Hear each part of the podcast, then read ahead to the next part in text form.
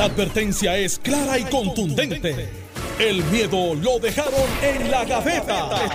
Le estás dando play al podcast de Sin Miedo de Notiuno 630. Buenos días, Puerto Rico. Esto es Sin Miedo de Notiuno 630. Soy Alex Delgado y está con nosotros el senador Carmelo Ríos, a quien le damos los buenos días. Buenos días, Alex. Lo que queda de él. Sí, día 4, creo que sepa que... Se ve más flaco. Sí, se ve más flaco. La camisa le queda grande. 4 días se ve más flaco. 4 días y tengo que decirte que... Esos somos buenos compañeros. Mira, para que sepa. Le queda, parece que le queda grande. No le queda perfecto. No, viene medium y large, ¿sabes? No, pero eso es para cuando, tiene que ser esas son las que compra Alejandro. Pero déjame decirte el chiste. El trainer, obviamente, me dice: mira, alguien me dijo que mencionaste esto, que Victoria Ciudadana, que si estaba con él. Y, no, lo que pasa es que aquí se puede ser gordo o feo. Y como no puedo hacer nada con lo de feo contigo, tengo que hablar con lo de gordo. Esa camisa de Carmelo tiene.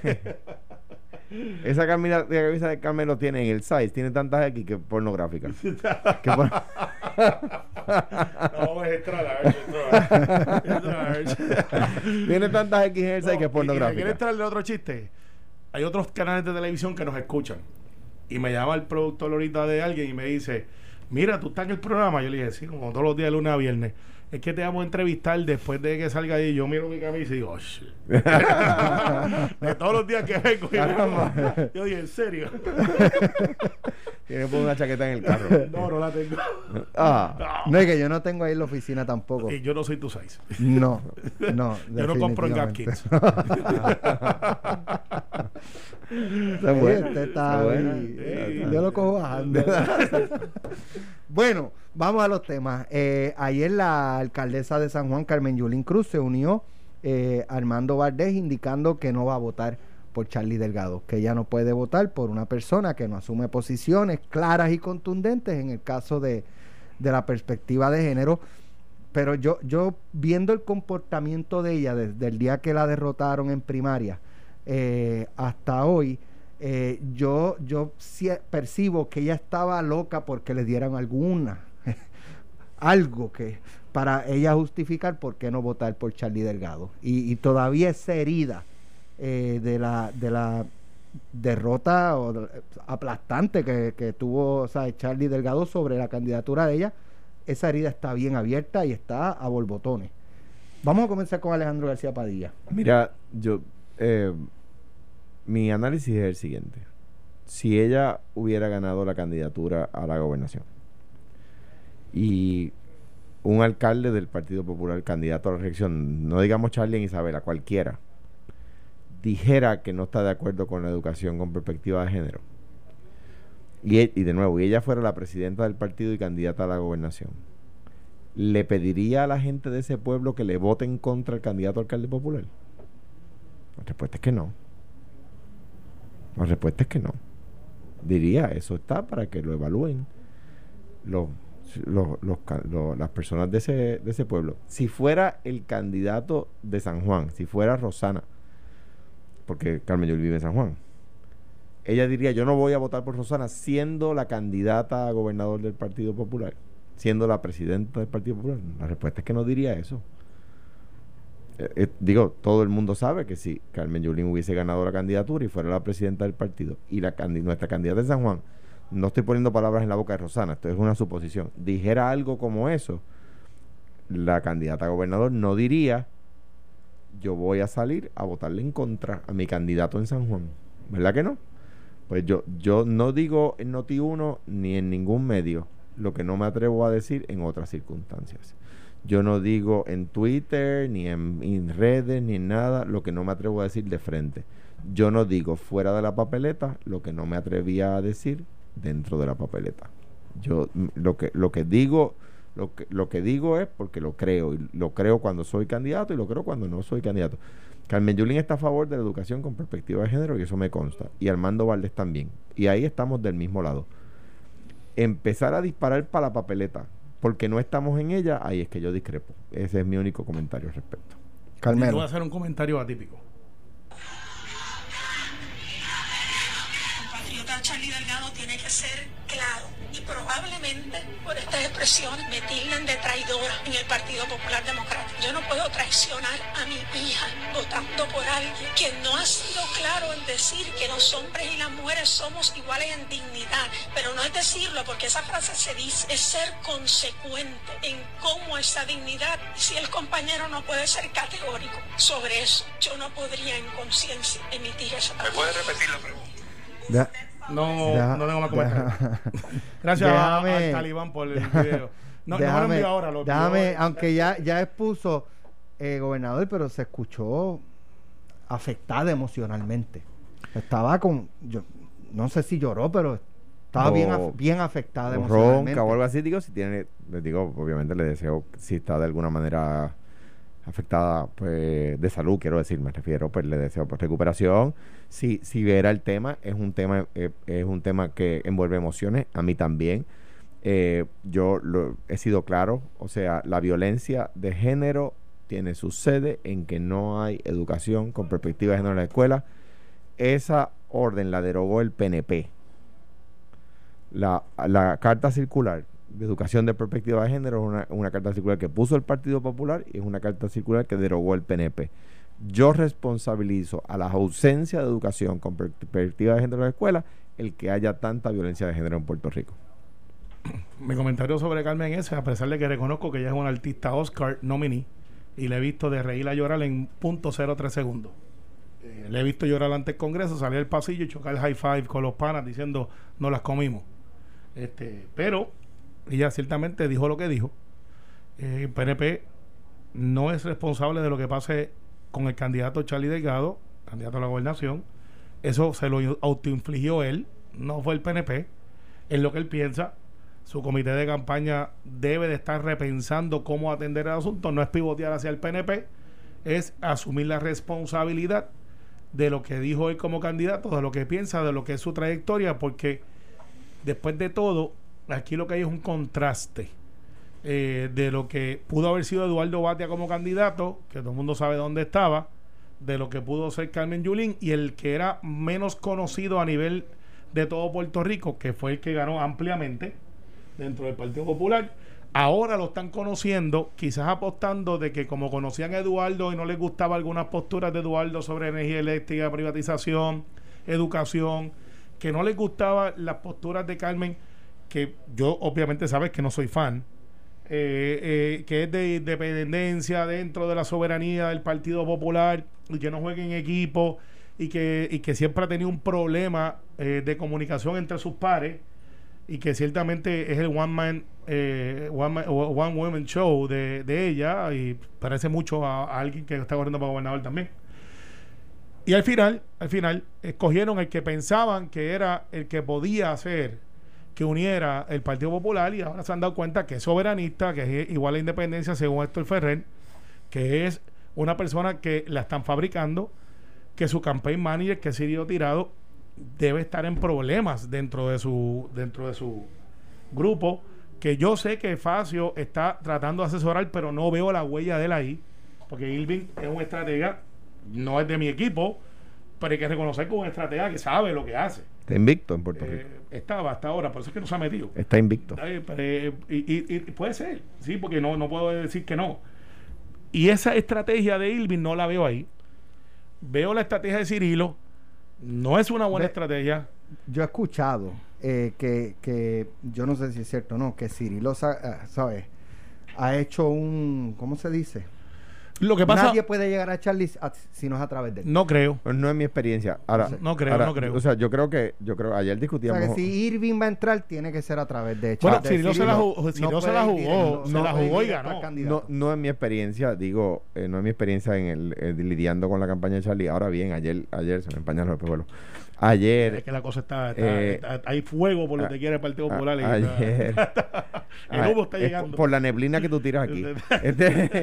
Ayer discutíamos una encuesta donde Charlie sale bien, un empate distinto a lo que dice el PNP. O sea que by the way, la encuesta lo pone subiendo. mientras pone al PNP bajando. O sea, que de ahí a extrapolar a la campaña de Charlie, pues no me parece que sea correcto. De nuevo, las expresiones de Yulín yo no las comparto. Yo voy a votar popular. El PNP es el partido que derogó la orden de educación con perspectiva de género, y el Partido Popular es el que trajo esa orden. O sea que yo voto popular. Pero Charlie por lo que ha trascendido, Charlie hubiese hecho lo mismo que el PNP, derogarla, porque es lo que él cree. Eso es una suposición. Claro. Pero lo que dijo. Sí, pero eso es una posición. Él corrigió su expresión y yo voy por ahí. Además él la corrigió por convicción o la cambió por conveniencia. Además, eso lo hace el secretario de Educación. El secretario de Educación tiene que pasar por el Senado. O sea que fíjate que cuando Ricardo Rosselló nombra a Julia Keller, el Senado, en vistas públicas, al aire libre, le impone como condición para su confirmación que tiene que derogar la Carta Circular de Educación con Perspectiva de Género. O sea que no es solo lo que diga el gobernador en ese sentido. Sí, pero hice una pregunta y lo interrumpí. No. O sea, esperar que terminara. ¿Les busco café? No, porque después voy contigo. Ah, no, conmigo pues. Negros en azúcar, siempre. Él corrigió por convicción o cambió por conveniencia electoral. Yo me tengo que dejar llevar. Porque Armando Valdés dice que él ve un patrón. Yo me tengo que dejar llevar por lo que dijo, pero o sea, no puedo hacer una evaluación así, un juicio valorativo sin conocer la respuesta. Y yo vuelvo y repito, no es el hecho de que si está a favor o en contra, es el hecho del cambia, es el hecho de que lo están conociendo, es el hecho que en los temas y los debates no ha lucido bien. Es el hecho que no tiene profundidad. Lo mismo le ha pasado a Pedro Pierluisi. No. Primero dijo que él no había sido asesor de la Junta, que él simplemente trabajaba en un bufete que asesoraba a la Junta, y después dijo en el debate que sí, que él es asesor de la Junta. No, él dijo que le asesoraba a un bufete de abogados que le hace asesor a la Junta. En el debate pero fíjate, y yo creo que Pedro va a tener que atender eso siempre, porque eso está ahí, está planteado. Yo lo he analizado. Yo le dije que calma piojo, que el peine llega, que después iba con usted. Está bien, pues aquí estoy, eche para adelante. Y el único con piojo. Capitán América versus Barrio 12. Dale. Nota del 1 de junio del 2016 a las 3:42 de la tarde. El comisionado residente y aspirante a la candidatura a la gobernación por el PNP, Pedro Pierluisi, indicó el miércoles que no apoya la Carta Circular 2015, que establece la enseñanza de equidad de género en las escuelas públicas del país, y aseguró que esta tiene que ser derogada. Las expresiones del también presidente de La Palma surgieron durante su participación en el foro desde el podio organizado por el Ministerio Clamor a Dios Internacional, que además contó con la participación de Ricardo Rosselló. Durante el foro, los aspirantes contestaron las preguntas de representantes de varias denominaciones de iglesias evangélicas y protestantes, entre ellos el ex juez del Tribunal de Apelaciones y actual pastor Jorge Lucas Escribano y otros. A preguntas del panel, Pierluisi se mantuvo firme en su postura en contra de la enseñanza de equidad de género en las escuelas del país, y repito que esto fue una nota de junio 1 del 2016, y ahora Pedro Pierluisi dice que él apoya la equidad, la enseñanza de equidad de género. Ahí quedamos. Buen intento, Alex, buen intento. Buen intento, pero cuando, en el barrio Santa Rosado, cuando tú te ves una güirita y viene alguien por atrás y te da ¡tapón! ¿Te acuerdas que todo el mundo dice ¡toma, tapón! Cambió de posición Pedro Pierluisi, como Charlie Delgado. No. Si tú te das cuenta, Pedro, pero escucha, allí, ¿qué se siente? Yo me siento súper bien. Estamos a punto de ver un salto olímpico. Con este peso yo puedo ni brincar. De aquí va. No puedes ni brincar. Traté de correr estos días y me sentí que los iba cargando ustedes dos. Adelante. El hecho es el siguiente. Pedro, fíjate, cuando se le ha planteado esta pregunta, él, de una manera hábil, porque tengo que decir que es parte hábil de la cambia habilidad de posición hábilmente. No. Apretean del juego, deja de sal de cizaña. Trump, sal de ese cuerpo. Mira, sin ofenderle, ¿verdad? Mala mía, Alex, me excuso. Mira, el hecho ha sido que él ha dicho en la cuestión de cómo se debe tratar los derechos de los seres humanos, ha dicho ampliamente, yo creo en la equidad, creo, ¿sabes? Es que están mezclando dos cosas. Y a Pedro, esa pregunta que le hicieron a Charlie, que ha titubeado y ha brincado para atrás y para adelante. No, pero no está hablando de Charlie, está hablando de Pedro. Porque es que siendo el contraste, ¿qué fue lo que dijo Pedro? Léemelo otra vez. Que se opone a la carta de... Exacto. ¿Alguien le ha preguntado si él ha cambiado de opinión? La carta circular que establece la enseñanza de perspectiva de género. Exacto. O sea, él se opone a la carta circular que establece hoy. Que establece la, o sea, no ha cambiado de posición, lo que tú dices. Yo lo que creo es que, porque tiene que preguntárselo y él contestarlo. Él ha hablado sobre los asuntos de educación, dice que los padres son parte importante. Él ha dicho que tiene y cree en la equidad de todos los seres humanos, de los derechos. En eso tengo que plantearlo. Hay gente que se va a molestar. Yo lo veo a él como un demócrata conservador. Porque él cree, él cree en todos los derechos LGTB, que eso a los cristianos no le hace mucha gracia, más adelante los conservadores, a leerlo completo, pero hay dichos, porque él dice, él lo plantea y él dice, yo no estoy de acuerdo como está planteado la carta, creo que no debe haber, y pues es lo que dice después, yo no he leído la nota. De hecho, voy a leer la cita para ser justos con. Dice, en esa carta circular dice mucho y no dice nada, totalmente ambigua, llena de generalidades. Por esa falta de claridad es que esa carta hay que derogarla. O sea, nunca la leyó porque para empezar... No, piensa diferente. No, espérate, te voy a decir por qué nunca la leyó. La carta no habla de equidad de género, la carta habla de perspectiva de género. Uh-huh. O sea, que cuando el entonces comisionado residente Pedro Pierluisi decía que él se ponía en la carta de equidad de género, porque es ambigua, es que obviamente no la leyó, porque no, la carta no es de equidad de género, es de perspectiva de género, que son cosas distintas. Y que la gente que habla del tema politiqueando por ahí las confunde. Eso pasa mucho y tengo que serte justo en eso. Hay mucha gente que confunde y no perspectiva sabe. Perspectiva y equidad. Sí, de hecho, el debate se centró en aquel momento, yo recuerdo, si no me falla la memoria, en si los baños eran de muchachos y eran de muchachas, si podían usar falda, si no podían usar falda. Que es otro tema. Es otro tema, pero se metió dentro de esa ecuación. Entonces se empezó a hablar del librito. Que yo soy honesto que algunos líderes religiosos, yo espero que hayan pedido perdón a Dios por mentir, porque sacaron un librito que era falso, pero yo le he dicho aquí que yo nunca había leído, pero se planteaba que en educación tenían el librito de dos personas del mismo sexo compartiendo en una casa y no, perdóname, no, peor, es una cama. En una cama, porque ese es este programa. En una cama, a mí, o sea, una y eso fue difundido por líderes que se hacen llamar religiosos. Bueno, pero ese era lo que se planteaba en aquel momento. Después Educación dijo, mire, ese libro no existe. Y si existían no era parte de nuestra... Pero no existe de los que se ha comprado Educación. Claro. Pero se planteaba que sí, que se había hecho X y Z. Y ese fue el debate. En aquel momento el debate era otro, diferente al de hoy. Yo creo que Puerto Rico, Alex, para ser bien honesto, aún los líderes religiosos, que tienen que mantener lo que ellos profesan porque son líderes religiosos, son conservadores, creen en la familia, aún los líderes religiosos han ido variando su discurso. Sí. Lo han ido variando. Ya no es atípico ver a alguien decir, mire, usted está aquí, una pareja, una familia, adoptó, ya adoptan y se casan. Pues no está esa cosa que había hace 10 años atrás. Sí, decían que si se aprobaba el matrimonio igualitario, esto se iba a convertir en Sodoma y Gomorra, iba a llover fuego del cielo. O sea, digo, ¿dónde están hoy? Bueno, lo que quiero decir es que yo creo que han ido variando, se han ido convirtiendo. Claro, pues se han dado cuenta. Siguen manteniendo lo que ellos creen, lo que los cristianos creen que debe ser una familia, pero las familias han ido aún variando dentro de la misma familia. Se ha variado, que estaba ayer leyendo una nota en... Déjalo, ¿dónde fue esto? En Minnesota, una pastora se convirtió en stripper. Bueno, eso no es que varió, eso es... bueno, terapia de conversión a la inversa. Varió mucho, varió mucho. Eso está duro, no comentemos sobre eso. Bueno, oye, es cierto, lo vi en Metro. Se llama Nicole Mitchell. Y ahora vas a buscar la foto, y seguro, como buen puertorriqueño. No. Como mira, ahora la buscó cuando dio la nota. Sale en la nota. Hay que buscarla si sale en la nota. Es como buen puertorriqueño, déjame chequearle. Mira, oye, voy a poner un audio porque ayer Juan Dalmau le respondió a los populares. Que dicen, yo no conozco a ninguno. Le respondió a los populares. A los populares. ¿Quién le hizo la pregunta? Ay, Dios. ¿Quién le plantó la pregunta? Respondió, no, lo pero que está haciendo una cosa, pero déjame ver. El Grinch de jugando pelotadura.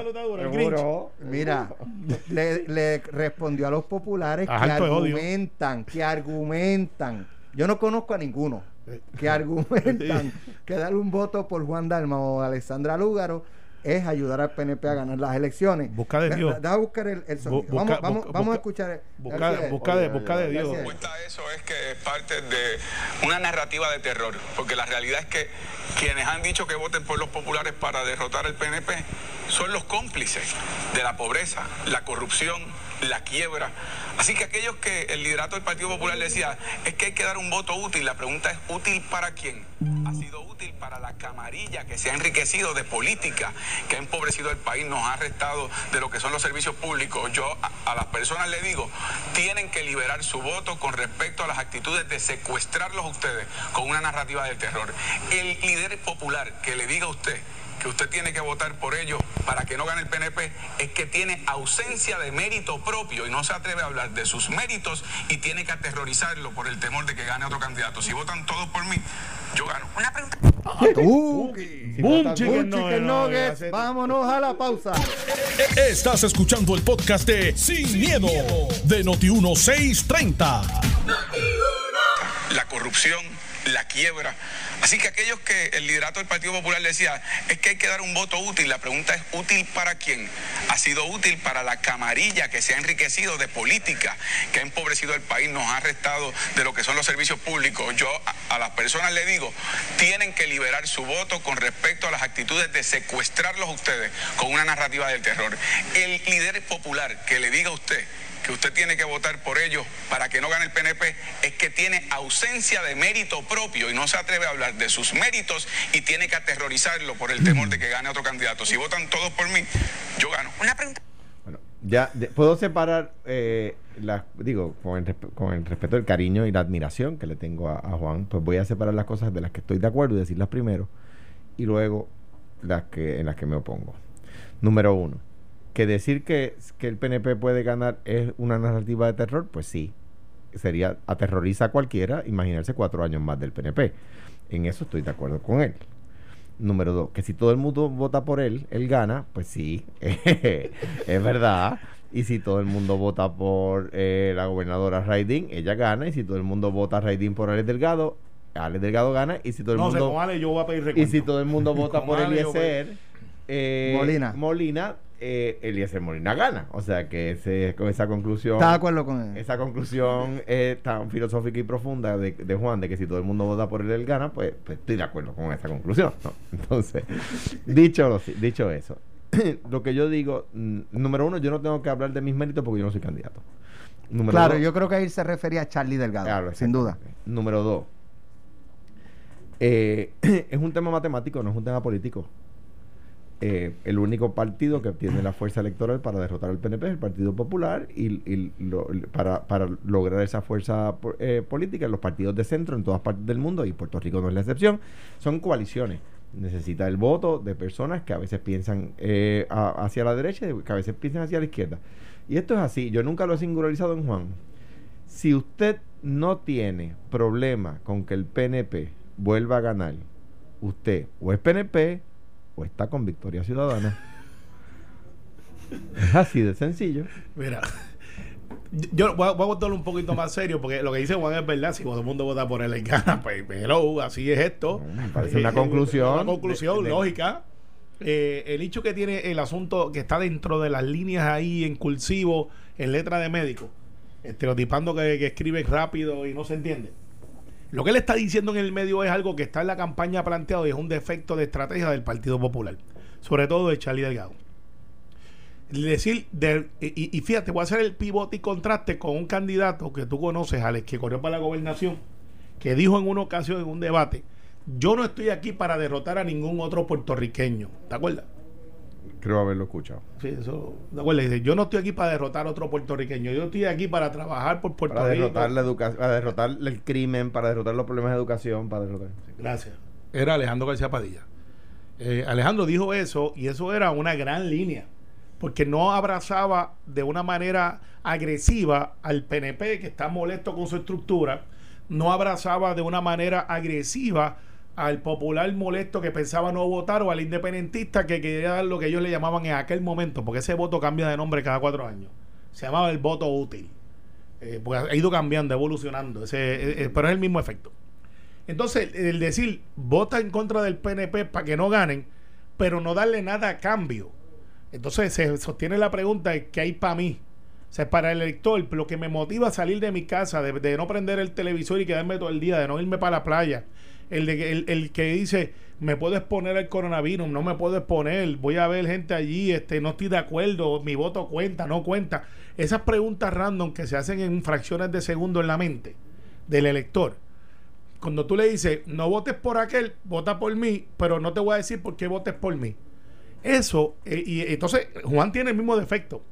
Juan dice que cuando le planteamos lo de los fondos federales es una campaña de miedo. De terror. De terror. Juan, eso no es correcto. Es una campaña de facts. ¿Qué tú vas a hacer con los fondos federales?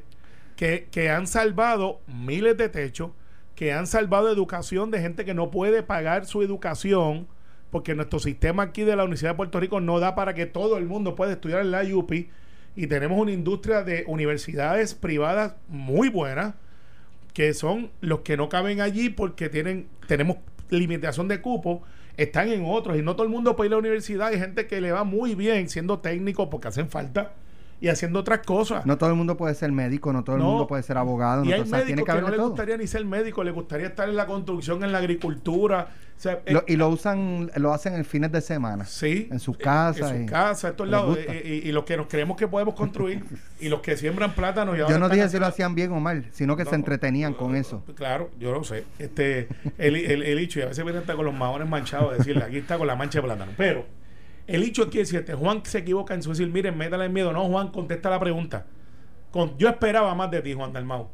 Yo esperaba más de ti. Porque te dieron la oportunidad de decir, y lo dijiste, pero tuviste la pregunta como cuando el que se va de un cafetín corriendo. Que dice, no, pero 10 años no va a haber fondos federales. ¿Qué vas a hacer con la beca PEL? ¿Qué vas a hacer con los food stamps? Le dicen cupones, pero no son cupones. Las becas PEL, anoche él lo contestó, se pierden, punto. Se pierden, ok. Pero él dijo que no va a ser de inmediato. En 10 años. Déjame ponerlo para que puedan escucharlo. Yo sea electo. Eso no significa que al día siguiente aquí de alguna manera van a penalizar a los puertorriqueños. Eso es importante plantearlo rápidamente, porque no es que van a penalizarlos porque haya un gobernador independiente. Pero la pregunta, ¿usted iría a luchar por más fondos federales para Puerto Rico? No, yo iría a luchar por un proceso de descolonización. Administraría los fondos federales asignados, porque los fondos federales que han eliminado es por las políticas de los republicanos y por la corrupción de los gobiernos rojos y azules aquí. Pero la beca de los jóvenes permanecerían en el proceso de gobierno, tendrían que prevalecer y permanecer. Hasta y luego, que sean independientes. No, cuando hay un proceso de descolonización que sea muy independiente, hay 10 años de transición económica donde continúa, según el Senado Federal, pero asignando los fondos en bloque, en lo que adquirimos unos niveles socioeconómicos altos. O sea, en lo que imprimimos el dinero con la cara de Rubén. ¿Ah? No. Es que él dijo, se van, pero no va a ser de inmediato. Bien, hay un proceso de transición de 10 años. Ok, perfecto. Y después de esos 10 años se van. De 10 años, porque es el proyecto, el informe del protectorado de que él cita. En el caso de Cuba fueron 20. Sí. O sea, el protectorado de Cuba puede ser más. ¿Cómo puede ser menos? Puede ser menos. Y también entonces tiene que también plantear la defensa común, como vamos a tener el ejército de los macheteros atendiendo la defensa común, o vamos a estar... Hay países que no tienen ejército. También, sí. Costa Rica. Sí, me dice que está espectacular el sitio, nunca he estado. Pero nosotros somos los que somos. Entonces, Juan tiene... Esa es otra afirmación filosófica, sí, como la de que si ganamos, si todo el mundo vota por mí, yo gano. Exacto, pues eso se pega. Lo que te quiero decir es, Juan tiene un problema si se mete ese discurso, y no puede estar diciendo que ese es el discurso del miedo, al igual que el Partido Popular dice... Díganle a la gente que van a pagar impuestos federales. Díganle a la gente, no, es que van a pagar si fuéramos Estado. Yo te he dicho que sí, pero pagas si estás haciendo dinero, bajo el nivel de pobreza no vas a pagar. Pero de hecho, yo quisiera que todo el mundo pagara, no porque estamos en gobierno, es que pagar impuestos, aunque es una admisión de fracaso de presupuesto de gobierno, por eso lo que son los impuestos. Pero no había querido traer ese tema para no traerlo por los pelos, pero ahora que tú lo has traído, Carmelo, el informe, me puse a repasar el informe del General Accountability Office, de la Oficina de Contabilidad General del Gobierno de los Estados Unidos, y lo que dice es que Puerto Rico tendría que reducir sus ingresos propios en entre 2 y 5 mil millones de dólares, o sea, sus impuestos propios, para asumir los impuestos federales.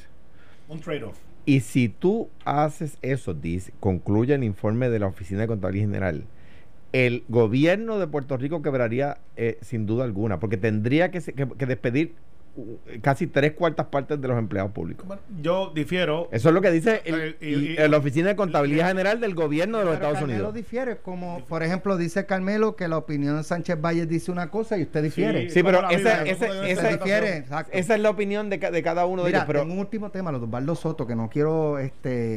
Carmelo, ¿va a votar a favor o en contra de la designación de Osvaldo Soto para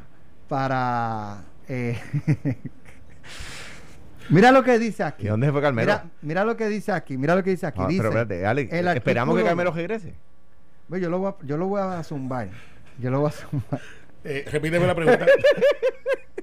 Repíteme la pregunta. ¿Va a votar a favor los Barlos Soto para la Junta Reglamentadora, sí o no? Mira, nosotros, repite la pregunta. Repite la pregunta. No podemos, no me vas a tener así hasta las 9:50. No, mira, te voy a atender eso, porque yo no puedo hacer un sí o no. Déjame leer lo que dice la ley. Sí. Dice, los miembros de la Junta serán ciudadanos de los Estados Unidos de Puerto Rico, los Estados Unidos de América. Checkmark, ¿verdad? Sí. Es ciudadano americano. Entendemos que sí. Y residente en Puerto Rico. Checkmark. Así es. De sus 5 miembros, uno será un profesional con conocimiento y amplia experiencia en finanzas corporativas. Bueno, no tiene que serlo, porque es uno de los miembros de la Junta. Dice, uno será abogado o abogada, o un ingeniero o ingeniera, con al menos 7 años de experiencia en el ejercicio de esa profesión en Puerto Rico, los cuales deberán incluir experiencia profesional en el campo de las telecomunicaciones. Y los restantes 3 deberán poseer experiencia ampliamente reconocida en la industria de las telecomunicaciones. Los miembros no podrán tener interés directo, bla, bla, bla. Y dice bachillerato en una. Una de las partes habla de bachillerato. Jurisdicción de la Junta. Sí, pero puede tener doctorado. Y si no tiene 7 años de experiencia ejerciendo como abogado, pues probablemente no. Sí, no, pero en la parte, lo que pasa es que la otra parte como es la abogado, amplia experiencia. Esto le aplica a todos. Sí. Amplia experiencia en la industria de las telecomunicaciones. Que les aclaro a la ciudadanía, la industria de las telecomunicaciones no es radio. Porque la Junta lo que regula son compañías de celulares. A nosotros es la FCC. Sí, yo sé. A nivel radio, televisión. Pero la Junta Reglamentadora de Telecomunicaciones... teléfonos celulares. Teléfonos celulares. Televisión. No sé si televisión. Sí. No sé si lo regula. No, perdón, no porque esta FCC. Sí, exacto. Perdón, FCC es radio y televisión. Sí. Así que yo no sé si él cumple con los 7 años de experiencia que ordena la ley. O los legisladores pueden decir, pues a mí no me da la gana de yo no lo considero, vamos a pasarnos la ley. Mira. Vamos a confirmarlo. Esto es lo que va y lo va a escuchar aquí primero. Nosotros vamos a correr el proceso. El proceso tiene entrevistas, el proceso tiene ¿cómo hizo la Cámara? Sí, vamos a correr el proceso. Le damos la oportunidad y vamos a considerar como hemos considerado todos y cada uno de los nombramientos basados en el rigor que se merecen. Te adelanto que hay gente que favorece el nombramiento de Osvaldo y hay gente que no se ha expresado. Esa es la verdad. A menos, esto es una cuestión de que yo no puedo hablar por ningún senador y senadora, porque ese proceso se tiene que dar, y yo le recomendaría a los senadores y senadoras, a pesar que yo hice unas expresiones de que veía que es favorable, que no veía a nadie poniendo en contra al día de hoy, pues vamos a mirarlo, no lleguemos a conclusiones. Yo pienso que hay que evaluarlo en sus méritos, sí, ¿verdad? Que conteste, no prejuzgarlo. Justamente. No prejuzgarlo. El lado del cumple, si no cumple, no cumple. Y dentro de ese proceso, preguntarle, ¿usted cumple con los 7 años de experiencia en la industria de telecomunicaciones? Tiene que cumplir. O sea, lo cierto es que o cumple con los requisitos que dice la ley o enmiendan la ley. Pero no los prejuzguemos, veamos, ¿verdad? Vamos a ver, lo que sí es, en esta es diferente a lo del Contralor, que ya ahí todo el mundo sabía que no cabía ahí, ¿sabe? Irónicamente, los requisitos de la ley del Contralor, o sea, cumplía con los requisitos mínimos que establece la ley, porque no dice que tiene que ser un CPA. Uh-huh. O sea que, irónicamente... Buen punto. Pero el uso y costumbre y la tradición en vida de una posición tan sensitiva merecía, y lo me sostengo, alguien que no tiene que ser CPA, pero que tuviese una carrera, una experiencia. Yo tengo una enmienda, Carmelo, que puedes presentar a un proyecto de ley, que una persona en estos días me comentaba al respecto. Que el secretario de Salud sea salubrista. Puede ser médico salubrista, pero que sea salubrista. Mira, y tengo que decirte, para adelantarte algo aquí en primicia también, que ser médico no es necesariamente igual. Y nosotros vamos a mirar como nuevo gobierno la estructura de esa junta reglamentadora para efectos de cómo está compuesta, porque hay mucha cosa corriendo para arriba. Y ven cómo la pueden cambiar para atornillar. Pero yo te consigo la cita con Charlie para que hables cuando él sea haya gobernador, para que le presentes tus enmiendas. Pero va a cambiar de opinión porque estás loco. Pues si los exalcaldes no tienen posición ahí. Charlie es un tipo tan cool que tú, aún siendo senador de minoría, sí. Mira, primero que eso no y seguro que le pide reunión, él te la va a dar. Estoy seguro que él es una persona bien buena gente. Le voy a pedir una raya en el Range Rover y que me recomiende un par de restaurantes Isabel en su retiro. También.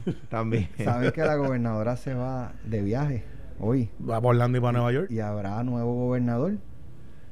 Para que tú veas que los míos llegan lejos. El jefe de Carmen. Van a pasar. Dicen que ya ordenaron una comitiva para pasar frente al Capitolio con todas las sirenas y biombos. Ajá. Un vehículo específico va a bajar el cristal y van a retar: Carmelo, ¿y ahora? No me llamo. No sirven, pero está bien. Esto fue el podcast de Sin Miedo de Notiuno 630. Dale play a tu podcast favorito a través de Apple Podcasts, Spotify, Google Podcasts, Stitcher y Notiuno.com.